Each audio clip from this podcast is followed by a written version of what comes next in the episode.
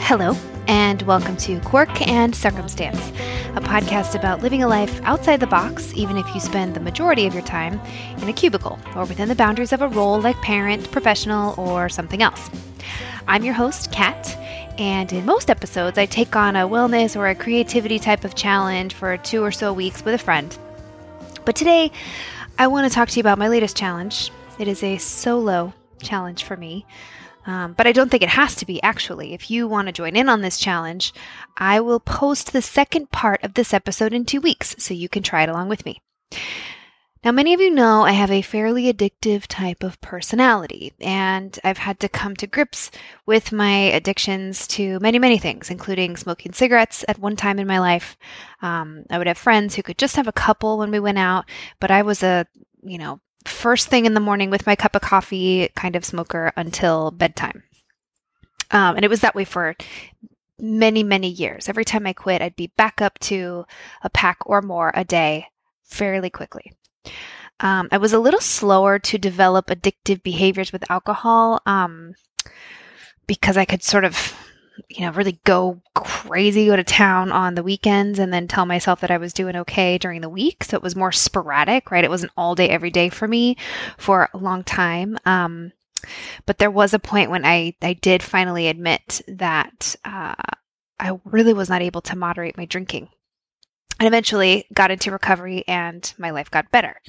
Um, so I won't go into that whole story now, but being in recovery has been amazing and it's shown me so much about how my brain works. I really do have an addictive type of, um, you know, constitution, if you will. So since quitting drinking, I've had to admit that different things have been really easy to plug into that behavior.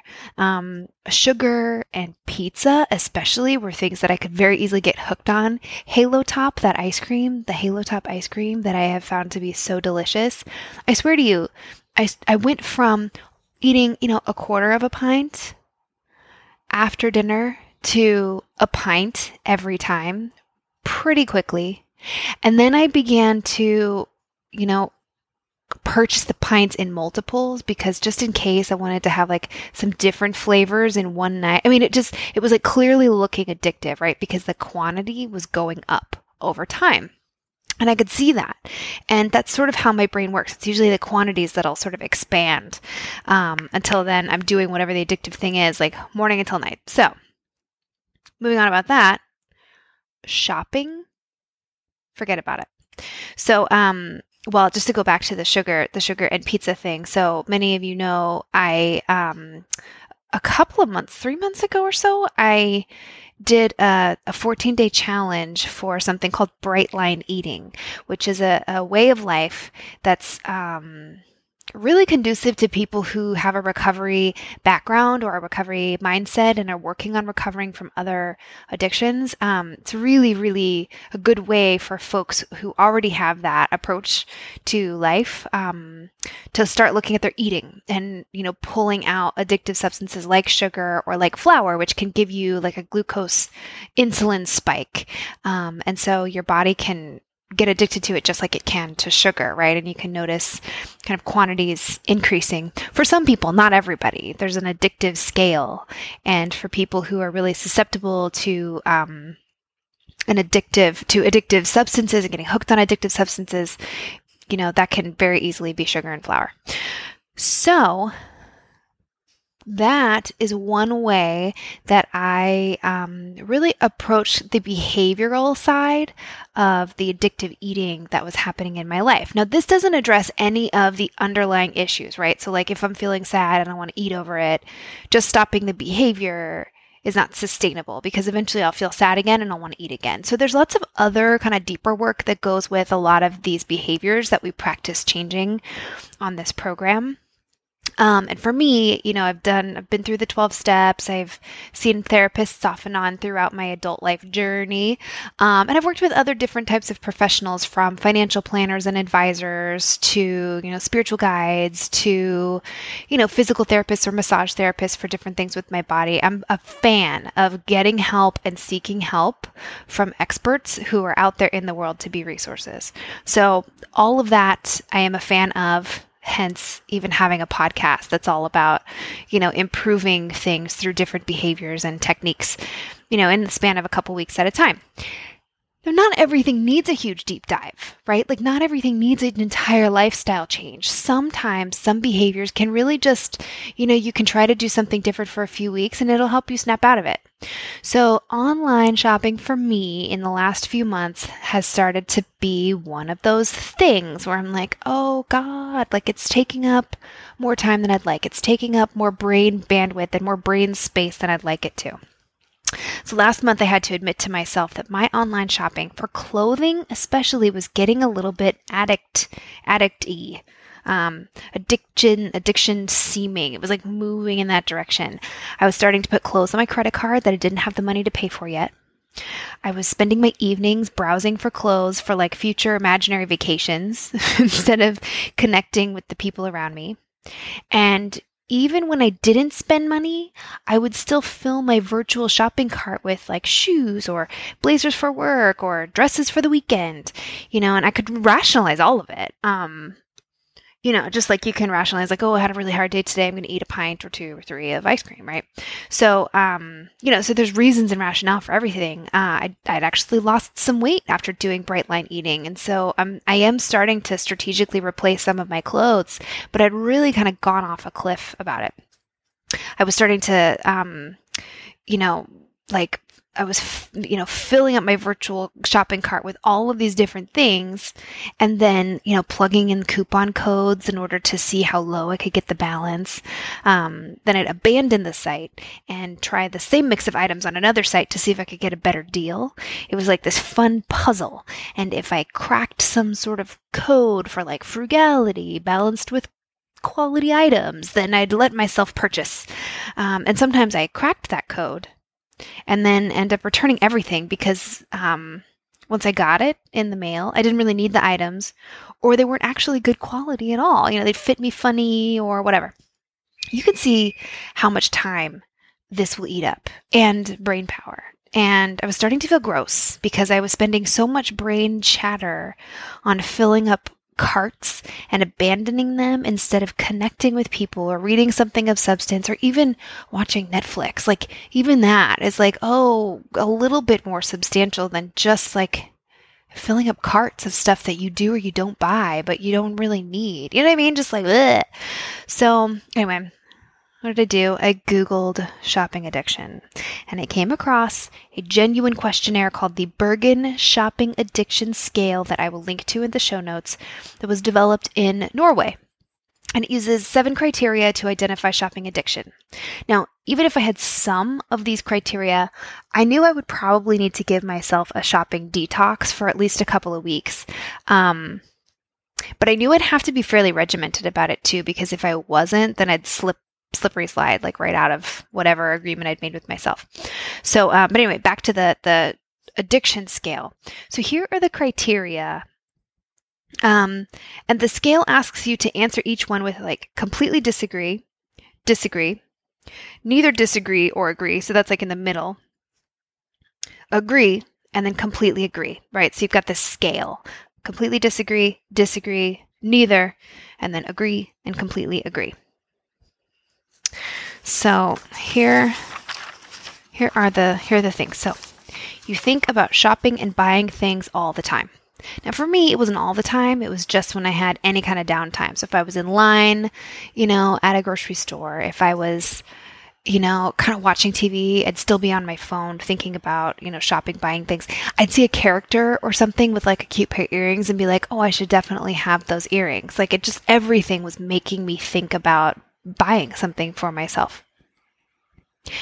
You shop and buy things in order to change your mood. I wasn't consciously doing it, but I think in some way I was. It was like sitting still or being bored.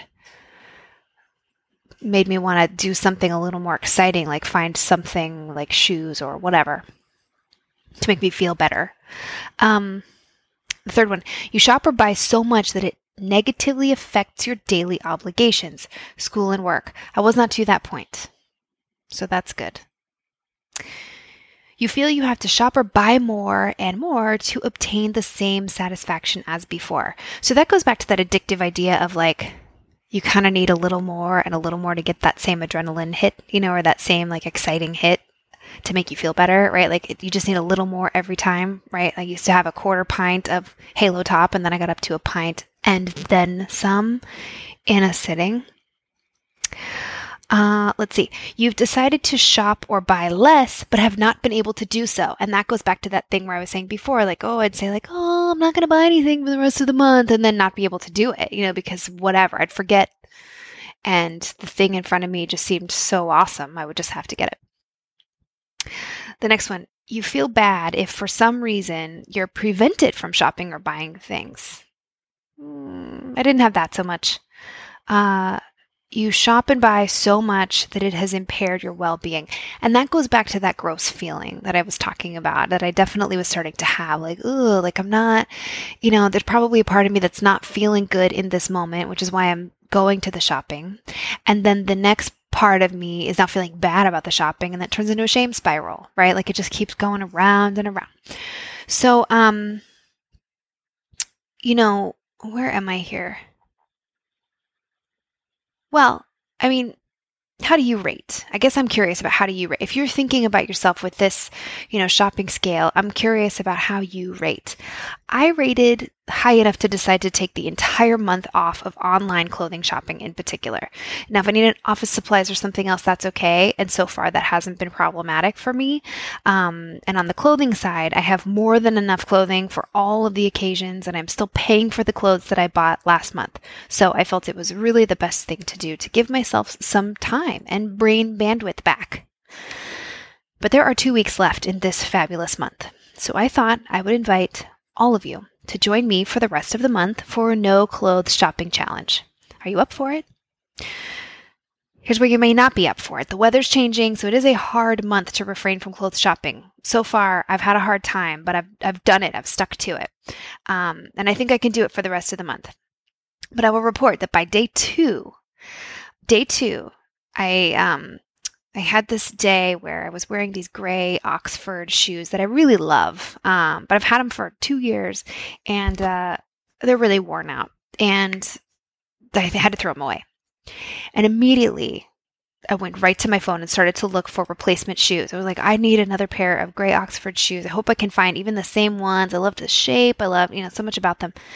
Um, and then I had to laugh at my weird brain and how habitual it is. It was like, oh, well, this is a good excuse right? Like I just threw out these shoes and they're a bit of a staple, you know, like I wear them maybe once a week, maybe once every other week. Um, and then I realized I do have another pair of gray, like block heel shoes that will work with every single other outfit in my closet that the gray Oxford shoes paired with. Like, I really don't need a replacement. I have two pairs of shoes that have the same colors going on and they work with all of the same outfits. And if I really want to buy another pair of gray Oxford shoes, can it wait until next month? You know? So it's like, can I just start to like recognize and break some of my thought patterns? Um, and then tonight, right as I was about to record this episode, my online browser suggested some similar shoes to those gray Oxford shoes because I'd done some searching, right?